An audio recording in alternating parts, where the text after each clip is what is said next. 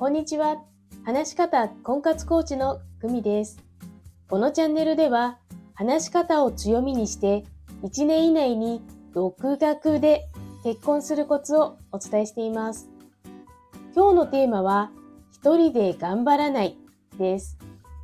11月の3連休の前日、喉の炎症が始まってまずいなと思っていました。私はもともとの体質で病気の始まりはいつも喉からなので予防対策は念入りにしていました。しかし病院が休みの連休中に発生してしまい困っていました。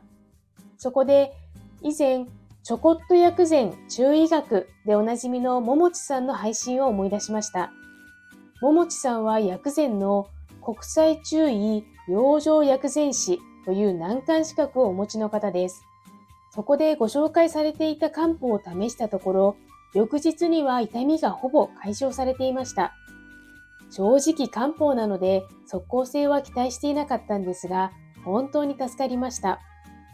一人で頑張らないについては、1、以前からももちさんと交流があった。2、ももちさんの配信を聞いていた。この2つのゆるいつながりを普段から心がけていたことかなと思っています。風邪をひいた時の症状と漢方の使い分け。ももちさんの配信は概要欄のリンクからぜひ聞いてみてくださいね。お知らせです。話し方を強みにする60分無料お試しコーチングをしています。ビジネスでの話し方のお悩みも大歓迎です。いいね、チャンネル登録もお願いします。それではまた。